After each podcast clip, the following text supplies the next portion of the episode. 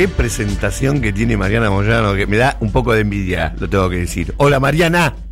¿Cómo andamos, querido? Acá estoy en la, una labor nueva, que es conduciendo. Sí, te veo. ¿Sabes por qué yo tengo esa cortina? ¿Por qué tenés esa cortina? ¿Vamos a contarlo? Y sí, aprovechemos, porque... Bueno, aprovechemos que no está el animador Sí. eh, ahí sí tan cerca, que, no- que nos reprime. ¿Por Eh, no, resulta que cuando vino de visita a nuestro programa, nuestro actual, eh, uno de nuestros actuales jefes espirituales, el señor Aladuc, eh, dijo algo que él dice, las cortinas no pueden ser, no conviene que tengan letra, porque el oyente se queda pensando en la letra, Bien. se queda cantando la canción en lugar de escuchar. Hay gente Yo que había piensa. elegido otra cortina antes. Sí. Y a partir, me- y eso me quedó tan grabado y me obsesioné tanto con ese error que yo había cometido que de inmediato agarré y cambié la cortina y dije, va esta. Bien, eso, eso habla... esta que no tiene letra. Voy a pensar la mía a continuación. Pero, a ver, ¿podés presentar bien tu columna? Porque cuando la presenté más temprano creo que cometí tres o cuatro errores en solamente dos renglones. No importa, no importa. A ver, dígalo.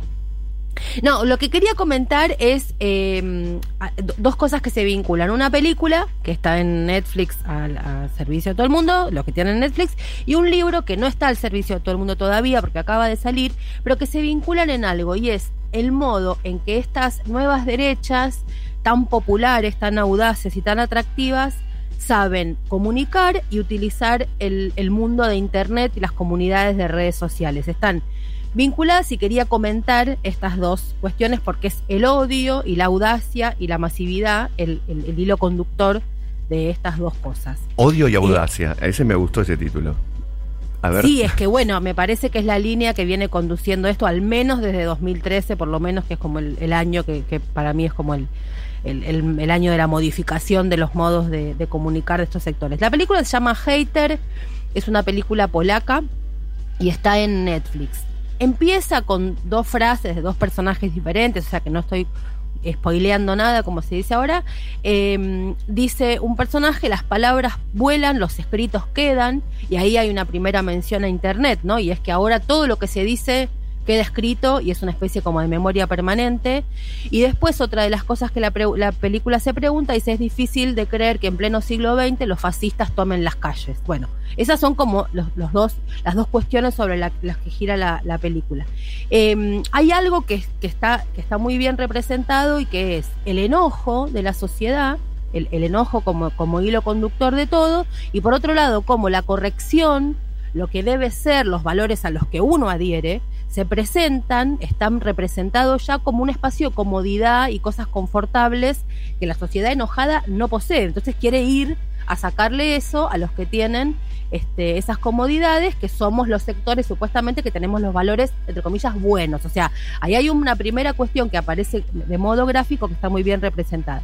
También está muy bien representada la idea de las redes como lugar de vínculo, de memoria y de apariencia, ¿no? De, de cómo se construye una identidad a partir de mm, los personajes que, que viven en las comunidades virtuales. El problema que yo le encuentro a la película Mm.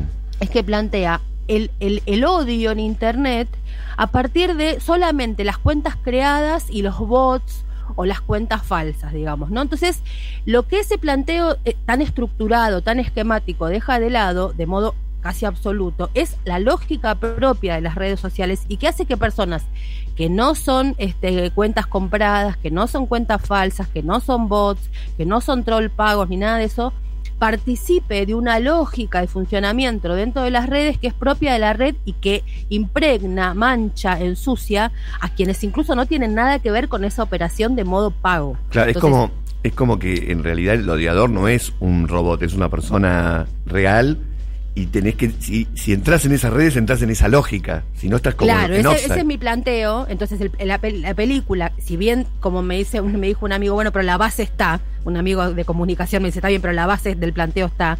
Es verdad, la base está. Mi temor es lo mismo que planteaba con el personaje Bannon, que nos genera tanta fascinación, es, si uno se queda en el personaje y conjura el, el el maleficio repitiendo el nombre, no termina de romper la lógica. Lo que está haciendo es mencionar muchas veces de modo reiterativo algo como si supuestamente con eso pudiéramos desarmar lo que sucede.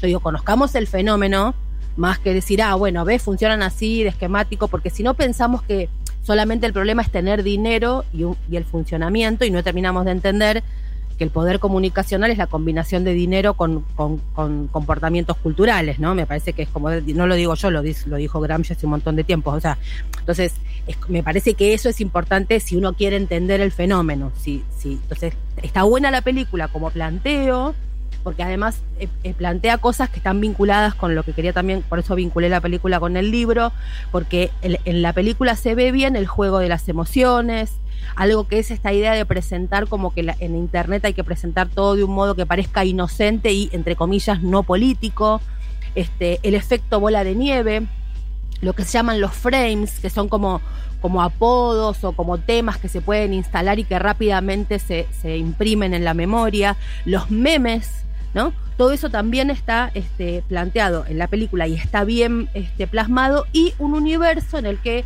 no nos hemos metido demasiado todavía en la Argentina, que es el de los videogamers, que es todo un mundo también en el que estas derechas han sabido penetrar y muy bien. Esa, y esa es una columna, Mariana, ¿no? ¿Eh? Esa es una ¿Cómo? columna, una columna futuro, cómo los videogamers este, son Sí. manipulados o no. Sí, de hecho hay una ¿Sabes cosa que... que... ¿Me escuchan? Sí. Perfectamente. Eh, se te escucha muy bien, Mariana, te quiero Ah, decir. bueno, es el microphone. El micrófono se escucha micrófono. perfecto. Ah, ¿hay un nuevo micrófono? Eh, una de las eh, reuniones, unos que detectó ahí que los gamers eh, es un mundo a explorar, es eh, Jair Mesías eh, Bolsonaro. Este, Sí, y de, de y hecho, y tuvo de- iniciativa para con ellos. no es una casualidad, este, hay una parte, cuando hagamos la columna de los gamers, eso va a aparecer, pero lo puedo mencionar, hay una, hay una- en uno de los documentales de Bannon, eh, él hace una construcción además muy poética explicando el mundo de los gamers y él dice, ¿cómo alguien va a decir que un gamer tiene más identidad fuera del videogame que dentro de él? Eso es faltarle el respeto, dice Bannon. O sea, cooptar la identidad virtual, digamos, ¿no? Convertirla como, como que la personalidad más fuerte del ser humano es la identidad virtual en el videogame, que más que la que está en la vida real, como diríamos e- equivocadamente, ¿no? Este, así que ahí, ahí hay todo un universo. Ha habido casos en Estados Unidos de cómo han trabajado sobre los gamers. Es muy, este, muy impresionante porque es muy masivo y uno está muy afuera también.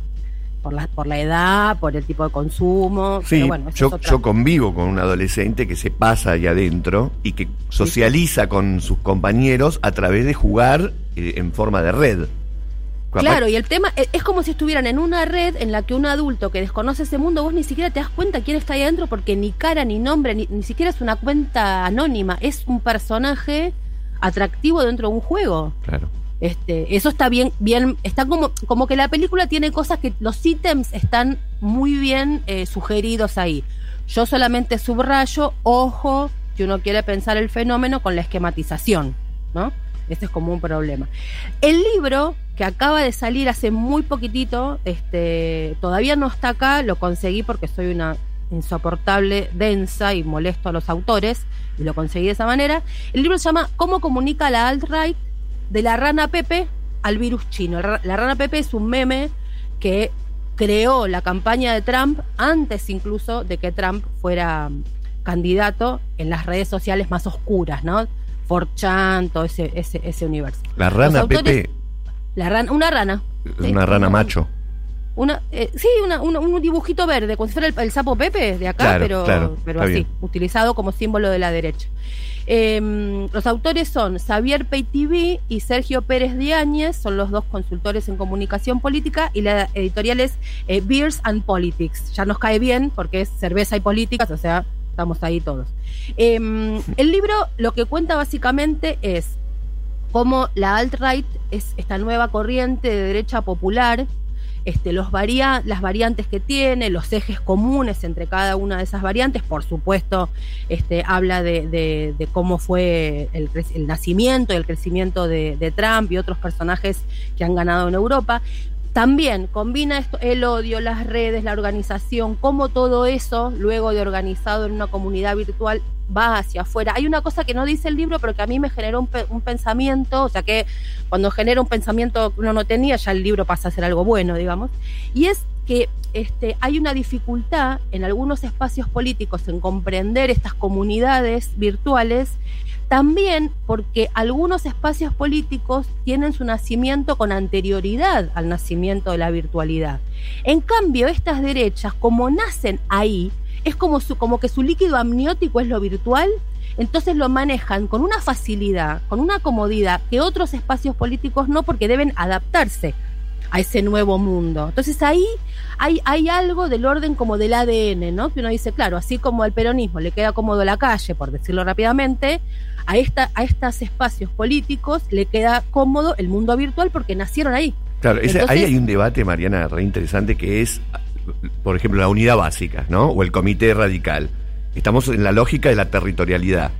Exacto. ¿Hasta qué punto conviven, compiten o se complementan la territorialidad con la virtualidad. Mira, yo he hecho mi esquema teórico, por llamarlo de alguna manera, planteando que hay cuatro territorios. La calle, el palacio, que sería todo lo institucional, eh, la calle, el palacio, los medios, que son el otro terreno donde la política interviene, y las redes sociales. Mm. Ni subsumo las redes sociales a lo mediático, ni hago de cuenta que es parte de otro territorio, ni hago de cuenta que no existe. Es un territorio nuevo más entonces son cuatro lugares con los que uno tiene que, y esos cuatro por supuesto tienen intersecciones, ¿no? Obviamente. Pero para mí hay que pensar en cuatro, cuatro territorios. Bueno, otra columna. que uno va sobre otro, son cuatro. Ya tenemos otra columna, entonces los gamers y los cuatro territorios. Los gamers y los cuatro territorios. No, y, quería comentar, para no extenderme demasiado del, del, libro, este mm, hay varias cosas que dice, habla de la radicalización popular, ¿no? Esto de cómo sectores masivos y populares se, radicalizan sobre lo identitario, machacando contra lo identitario y al mismo tiempo marcando una identidad propia. Y ahí lo que aparece en disputa es el concepto de nación, digamos, quién se queda con la cuestión más, más, que, que nos engloba a todos. Entonces dice en un momento el libro, a la extrema derecha no se la vence insultándola, o mirándolos por encima del hombro. Dice, esto es lo más, usual, lo más usual, sí, pero no funciona. Se la combate entendiendo el terreno de juego en que se mueven y este se basa en la comunicación online, en su lenguaje y en la creación de comunidad. Me mm. parece que es un resumen de todo lo que luego el libro cuenta, que también explica esta idea de cómo utilizan los memes, los frames, los antagonismos, los mensajes simples, cómo saben victimizarse apenas sufren algún tipo de censura. Y también tiene una cosa que está muy buena el libro y es que no se centra en un personaje, que es, esta moda que apareció en Argentina de hablar solamente de Bannon, sino que va mostrando todos los personajes de estos nuevos sectores. Por ejemplo, Spencer, que es el creador de todo esto, Bannon, que es el que lo hizo atractivo, el, medio Breitbart, que es el, primer medio virtual que los empieza a agrupar a todos ellos, un, joven que es el, youtuber de este sector, que es Gianopoulos, que es el que maneja las redes y todo el mundo virtual, pero cada uno pertenece a diferentes espacios de las, estas derechas, pero todos han sabido encontrar un lugar común, que bueno, después termina este, poniendo nada más y nada menos que presidentes, ¿no? Me parece que acá el, nudo está, para cerrar, digamos, eh, entre la película y, y el libro, tratar de entender el fenómeno. No es el fascismo del siglo pasado, es el en todo caso, si uno quiere, el fascismo del siglo pasado en condiciones absolutamente novedosas. Este, y en eso creo que, los que quieren entender tendrían que, poner el, foco, en entender el proceso de lo que estamos viviendo eh, en el mundo. A ver, repetí la película de Netflix y el nombre del libro. la película se llama Hater, es una película polaca, es, quiere decir odiador, ¿no? Sería así la traducción al, al español. Hater eh, y el libro se llama Cómo comunica la alt-right de la rana Pepe al virus chino. De dos autores eh, españoles, Xavier Peitiví y Sergio Pérez Diáñez. Perfecto, Mariana. Este, Mariana Moyano nos ha dado otra vez una lección. Estos temas yo solamente me entero por vos, te aviso. Sé que no es sé que no es lo... y, ahí, y ahí tenemos el partido abierto de con final abierto de TikTok, Trump y, Bill Gates. Ah. Estamos, se, están, se están tirando con de todo. Eh, te hago una pregunta, profe, por, ese tema, Mariana. Eh, ¿Sería, si llegase a suceder eso, ¿no? Eh, que Microsoft, Bill Gates, comprase TikTok, sería la primera incursión exitosa, porque hay que decir que TikTok es una red social por lo menos hasta ahora exitosa, de, de Microsoft en el mundo de las redes sociales, porque intentó, intentó, intentó, i- igual que igual que Google, ¿no? Google no logró, digamos, tener una, una red social eh, exitosa. Uno podrá decir, eh, eh, YouTube va rumbo a ser una red social, pero todavía no lo es. Pero intentó con Wave, intentó con Google Plus eh, y, y- y no pudo. Google, que es un poder, es grande y es poderoso. Eh, y en el caso de Microsoft, eh, en, en este caso, eh, estaría incursionando en un, en un mundo tan buscado, tan deseado como eh, eh, el de las redes sociales, ¿o no? Sí, bueno, YouTube tiene cierta característica ya de red social en el sentido de cómo funciona su algoritmo de, de que extrema, ¿no? Pero bueno, no me quiero. Este, lo que y, pasa y es que- además por el tema de los comentarios. ¿no? Exacto, Eh, eh, exacto. Tiene como esa un poco esa lógica y va, y va tirando va el algoritmo rumbo a. cada vez. Sí, va, tiene, tiene, ya hay este como estudios sobre el algoritmo específicamente de YouTube, que como, como ahí también tira para la, para, para la cosa extrema. Este, pero me- vos lo que me parece que estás planteando bien es el tema de la, de, de poner un pie en el mundo de la conversación pública. O sea, más que la definición específica de si red social o no red social, de la conversación pública, que es como para mí el mundo más, eh, teme- te- te- así como más terrorífico en el sentido de wow, las dimensiones, ¿no? Eh, yo creo que sería el primer, sí, el- un éxito en ese sentido y también, este, mal que nos pese, sería un éxito en caso de que ocurra de Trump, porque él, él lo que está planteando es, TikTok es mala, nos espía. Pero bueno, TikTok es mala. TikTok- Trump que plantea, TikTok es mala, nos espía, este, y es un monopolio y va en contra de la libertad de expresión. Es como los planteos básicos. Ahora, si la compra Bill Gates tal cual está, pasaría a dejar de espiarnos, este, pasaría a ser buena y es un monopolio bueno. O sea, entonces, si eso lo logra, también sería un, un triunfo de Trump, porque él, él está, él, su guerra, viste, que es con China y con, y específicamente eh, a través de TikTok. Parece gracioso, ¿no? Cuando uno lo dice, un presidente, Estados Unidos, dos potencias discutiendo una, una red de videitos. Lo que pasa es que, bueno, no es una red de aplicación que videitos. supuestamente es la aplicación eh, número uno, digamos, es la red social número uno entre los eh, preadolescentes, adolescentes y los menores de 25 años, ¿no? Sí, no solo, porque ahí ya, ya están, están a través de, como cuentan la Hay película. un límite de edad para TikTok, digamos. Una Mira, el otro de- día subió en su Instagram un videíto Elizabeth Warren, que es una señora adulta, y bailando, este, y entonces dice, mira acá TikTok como no, no, no te necesita, un chiste así, dice, ¿no? O sea, Elizabeth Warren. Este, no es un cuatro, no es un cuatro de copa.